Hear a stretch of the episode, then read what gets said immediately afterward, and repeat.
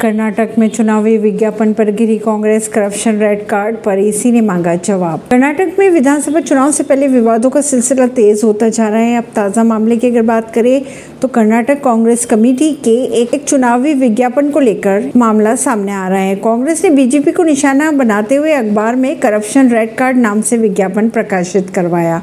इस मामले में चुनाव आयोग ने कर्नाटक कांग्रेस को नोटिस जारी कर दिया और रविवार शाम तक आरोपों को साबित करने के साक्ष्य मांगे।